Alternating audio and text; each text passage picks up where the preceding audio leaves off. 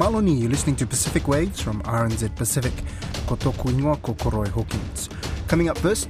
I am so proud to be part of Aotearoa New Zealand today, and I'm really proud that the government is, is standing up for this. Environmental groups in New Zealand welcome the government's stance on deep sea mining. Also, at the moment, police are on the ground. Uh, Alotau police are on the ground and they are awaiting reinforcement from Moresby. Death toll from the Papua New Guinea massacre and the Trobriand Island rises to 24 with over 100 people injured. And later on, everything is uh, too costly here in Fiji, so people are struggling.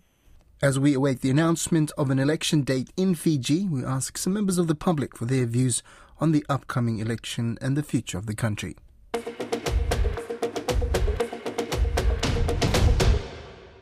Environmental organisations and groups in Aotearoa have welcomed the New Zealand government's decision to back a conditional global moratorium on deep sea mining.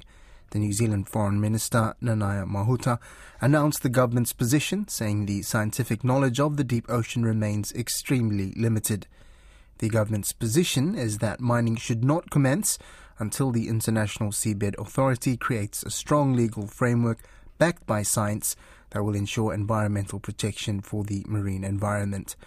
Greenpeace Aotearoa is calling this change from a previously neutral stance a win for the ocean and people power and a vital step to protecting the ocean. Joining me is Greenpeace Aotearoa seabed mining campaigner James Hita. Nisan Bolivinaka, welcome back on Pacific Waves. Let's start with your initial reaction to hearing this announcement. Yeah, it's just been um, like it's been a really awesome day like, you know, waking up this morning, seeing a beautiful bright blue sky in, in Auckland and Tamaki, and then having this hui with the minister, expecting, you know, some developments, but not quite expecting like a full position and like a really, really strong one at that. So I'm I'm so proud to be part of Aotearoa New Zealand today, and I'm really proud that the government is is standing up for this. What exactly are are they? What is the position here?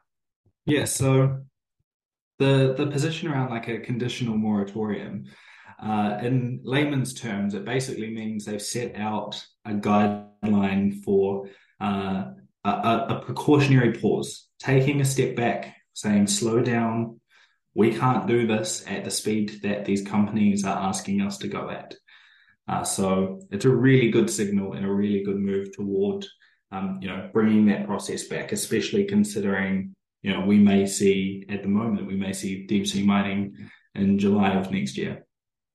Uh, it comes at a um, uh, uh, quite a good time as well, going back into the International Seabed Authority meetings. Is that right?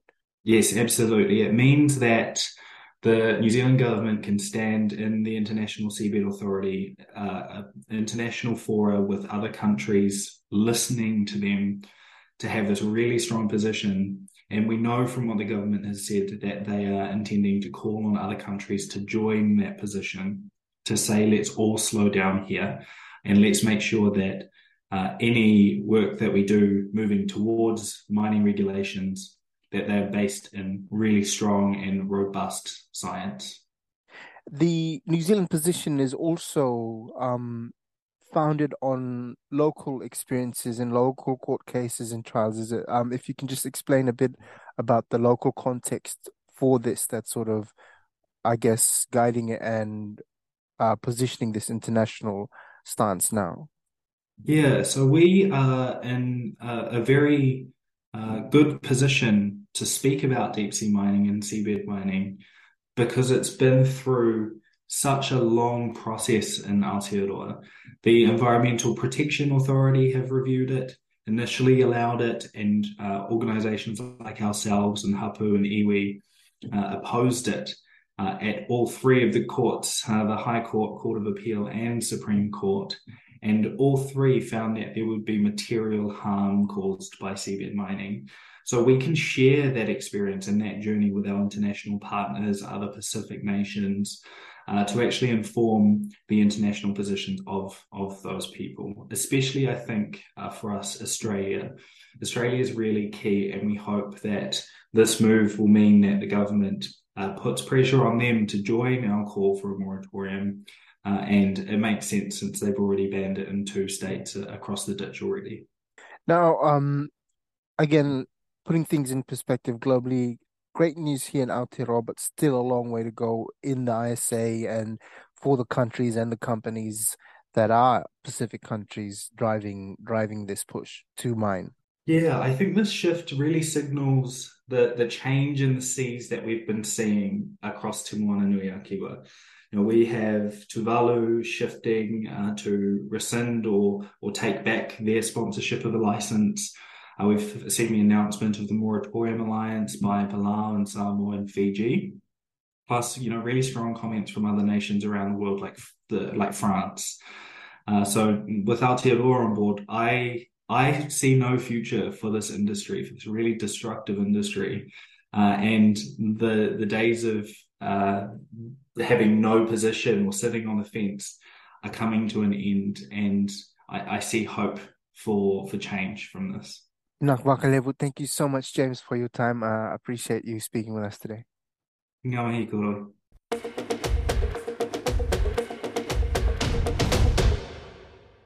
In Papua New Guinea, the official death toll from a massacre on Monday has risen to 24, with more than 100 people injured. The only practicing doctor for Kiriwina Island, which is northeast of Port Moresby, Gyodobu Tosieru, says three medic camps have been set up in different areas across the island. He says he was in Alotau around a 21 hour ride on a fast boat from the island when the violence broke out. Dr. Tosieru says two of the injured are unstable due to blood loss, and two more have sustained chest trauma and may require transfer to a hospital in the mainland. He told Lydia Lewis it's a stressful exercise. He is managing the response remotely over the phone, and resources are strained. What's happening now is that the war has ended um, since the day that the war erupted, and um, the district health services has allocated three teams uh, to attend to the um, the victims of the war, particularly those who have sustained injuries. At the moment, police are on the ground. Uh, police are on the ground and they are awaiting reinforcement from Moresby uh, to be able to keep the community uh, secure as well as do investigations into what actually uh, happened on the island. When you say uh, attending to the injured, how many people are injured and how severe are the injuries? Uh, basically, uh, they've set up three three camps. One camp is uh, attending to just minor cases, and they've actually managed about 128 uh, minor injuries, cuts, and lacerations.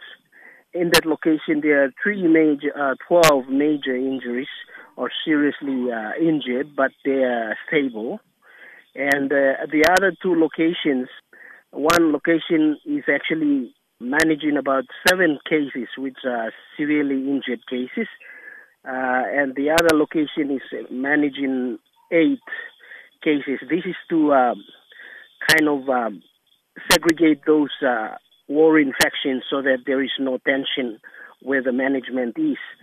So with the eight cases that uh, that are managed in one location, apart from the the major location where they are managing minor injuries and those who present, six are stable. They are recovering after uh, being attended to by health workers. There's two cases. One is a abdominal penetrating wound, and there's a chest trauma, uh, penetrating chest injury. So they are the ones that may require transfer to um, uh, tertiary hospital like Alotau General Hospital. In the other location where the other seven are managed, two are seriously uh, severely injured, and they're apparently, according to ground staff, they are a bit unstable uh, because of uh, blood loss, but they are managing, and hopefully they will uh, manage to uh, to transfer to Alotau General Hospital. the other five actually have been uh, attended to and uh, they they have uh, been discharged. Uh, although they are they are major lacerations, they are not life threatening. So at the moment we we're just uh, kind of waiting and um, seeing what the police are doing uh, while we uh, tending to those um, those casualties, those who have been injured. And, so far, I think total number of deaths confirmed is 24. Please, can you tell me the names of the three camps where the injured are? So there's Camp 1 where there are 120 minor injuries. Wh- where is that camp situated? Hoyabia, just near Losia Station, Losia Township.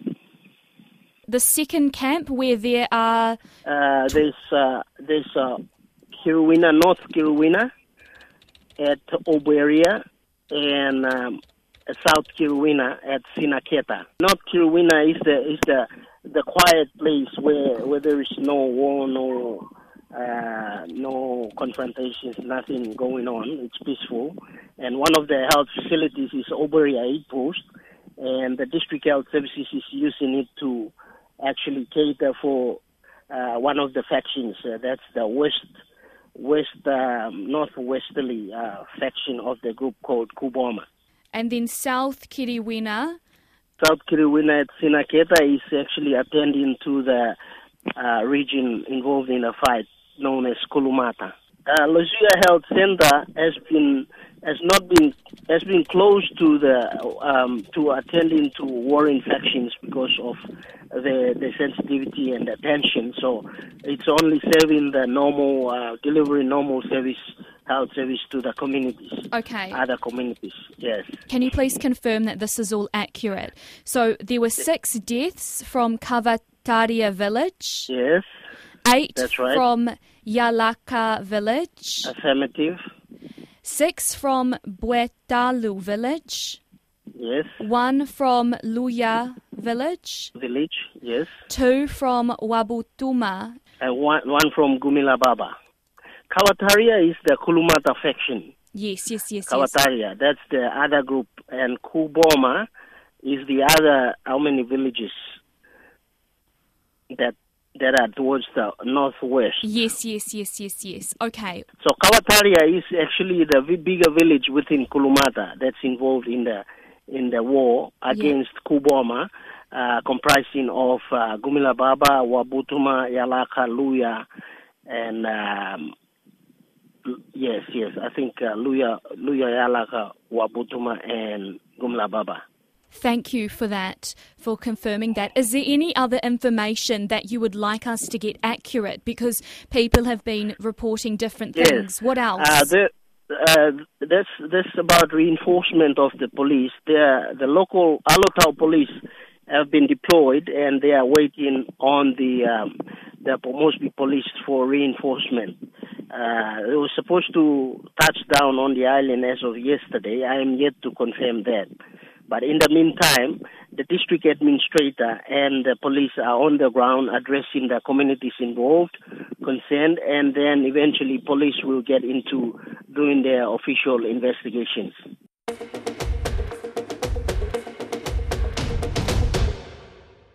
On to Fiji now. The clock is ticking with less than a month to go before the deadline for the writ of election to be declared. Pressure is mounting on government to make the announcement. Political parties have called out Prime Minister Frank Bainimarama on the delays and secrecy around the date of the election. They say it's now a matter of urgency to inform Fijians about the upcoming general elections so they can be better prepared to exercise their democratic rights. We spoke with some members of the Fijian public about the upcoming election. Our reporter Rachel Nath has the story. According to Section 59 of the Fijian Constitution, the writ of election shall be issued by the President on the advice of the Prime Minister. The latest the Fijian election can be held is the 9th of January next year. This means the last day on which the writ of election can be issued is next month. That is Saturday, the 26th of November to be exact. Now, we've been asking some Fijian citizens what they think about the upcoming elections. Everybody is feeling that why are we having the elections? Most people are questioning why should the elections carry on when most of the people here in Fiji uh, are not prepared for it. You know, we really need to go through and to know what are the uh, motives of the, the government of the day or the party that we are voting for, you know? Like, there's nothing exactly that's out in media which we will know, oh yes, we will vote for these people, we get these advantages. You know, there's nothing as. And like people are just, I would say people are still hidden from the reality of what's upcoming in the election. We're expecting change, but the first thing is we, we're not sure if it's happening or not because there's no confirmation of dates. And the people, uh, we're still asking and uh, we're hoping that uh, the, the election will happen before Christmas. I mean, it's too late to prepare. Maybe early next year, that would be best for us, give us more time to decide which party we want to choose for the next government. The current government is doing well, but we there's a lot of mixed feelings eh, amongst the people, but we don't know. Eh? Um, for me, I think it would be nice if uh, the elections office would have already announced uh, the date of elections, and uh, it hasn't. Like in previous elections, it was announced much more earlier, so that um, the, the, members of public are much more informed with their decision of electing the next government. In fairness, basically, normal elections should be should be free and fair. That's that's all I'm expecting. We also asked if they would like to see continuity or change going forward for Fiji. People have actually lost hope in all of these things for the past few years. It's just because we don't um, know the real, the reality of what, what we will see after the election. Uh, a lot of people going for change, but myself, I'm not sure. Eh? I don't know. Actually, I'm okay, I don't know. I think for any organization, it's better to have terms. So when you have six-year terms, it's better to have a change in uh, leadership in order for new ideas to come in. Bringing new people will bring in new ideas and uh, how we can move things forward. There's nothing wrong with the current one, but uh, like for any organization, it's better to just have a, a term. After that, we have a change in people, change in leadership, change in management. At least we can have some new thoughts on how to to run the organization or even the country. I'd actually like to see change um, because uh, I've seen how uh, things are with the current government, and it'll be nice to have uh, change.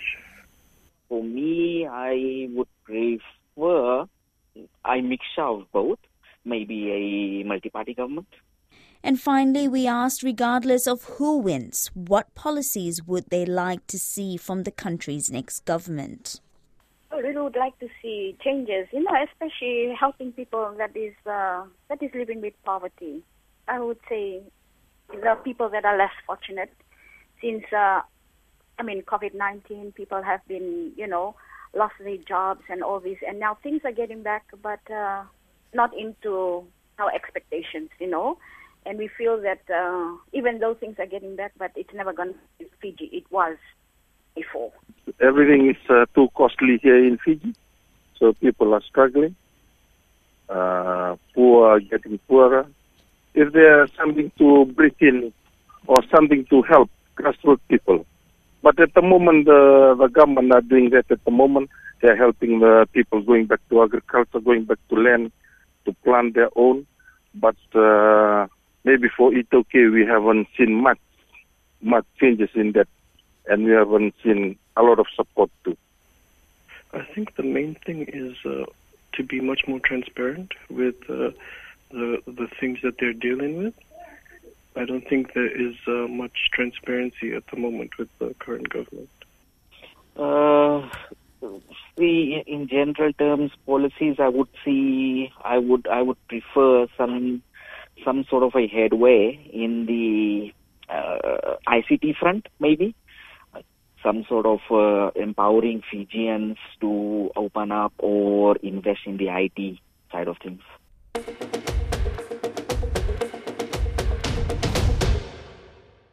Tokelau communities across Aotearoa have been celebrating their language and culture this week. Theirs is the final Pacific language on New Zealand's Pacific Language Week's calendar. At the 2018 New Zealand census, there were more than 8,000 people who identified as Tokelauan in the country, with nearly half living in the Wellington region. Susana Suisuiki spoke with musician Nathan Lopa, who was recognized as the Tokelauan Youth Champion at the recent Pacific Languages Strategy launch event at Parliament. Nathan Lopa began the Talanoa by sharing his personal connections to Tokelau. Uh, Maloni Susanna. Um, yep, so my parents, my mother uh, is Samoan. My father, Eti Lopa, is uh. His father, my grandfather, Hel Tilau Lopa, uh, is from the island of Atahu, and his parents are Hetu and Puluna Lopa. My grandmother, my dad's mum, uh, the late Tahe Lopa, her parents are Ngaualoha and Lihi, who hail from the islands of Hakaho. So I am half Samoan, half Tokelau. You're especially chosen to be the Tokelau Youth Champion. You know, with that recognition, what's expected from you in terms of language preservation?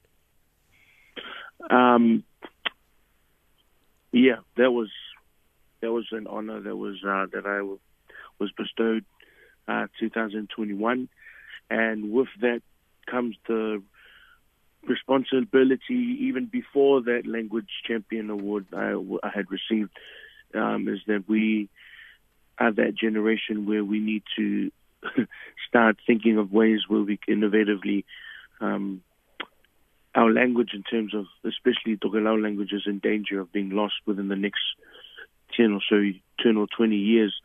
Uh, it's a dying language and it's one that we need to think of uh, collectively as a people as to um, how we can make sure that Tokelau language survives and thrives uh, for the future generation of Tokelau. So uh, it's not a small task. Uh, it's a very important task, but it's one that um, that Tokelau needs to take collectively and all together um, for our language to, to be present in the future. We are we are only stewards, but we need to make sure that we know our language in order for us um, to pass that down.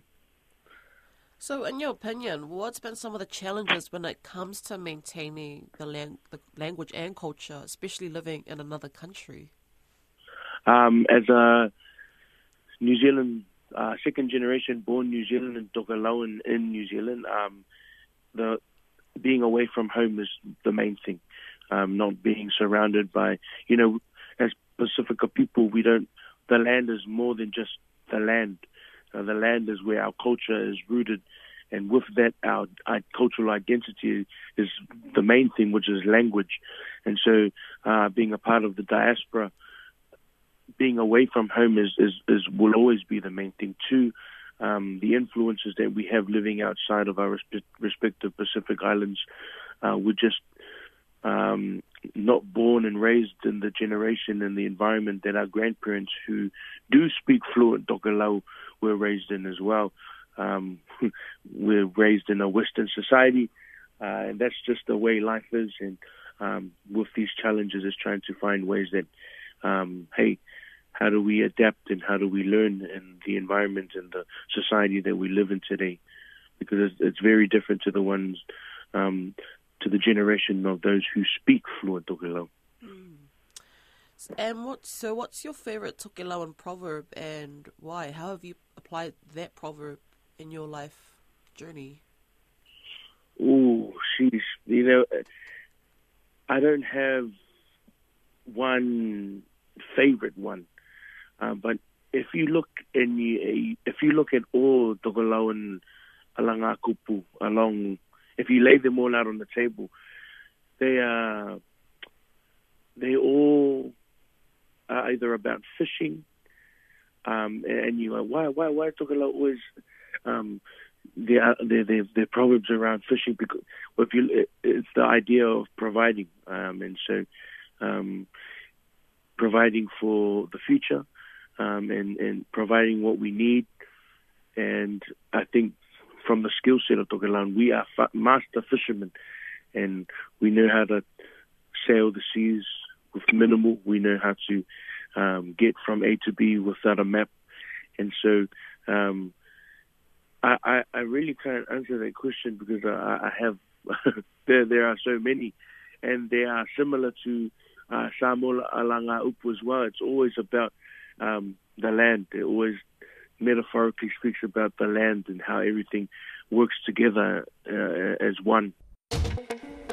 That's Pacific Waves for today. Remember, you can download us for free to your device from Spotify, iHeart, Apple Podcasts. And if you're using Apple, please leave us a rating so others can also find us. Whakawhitai, Tofani.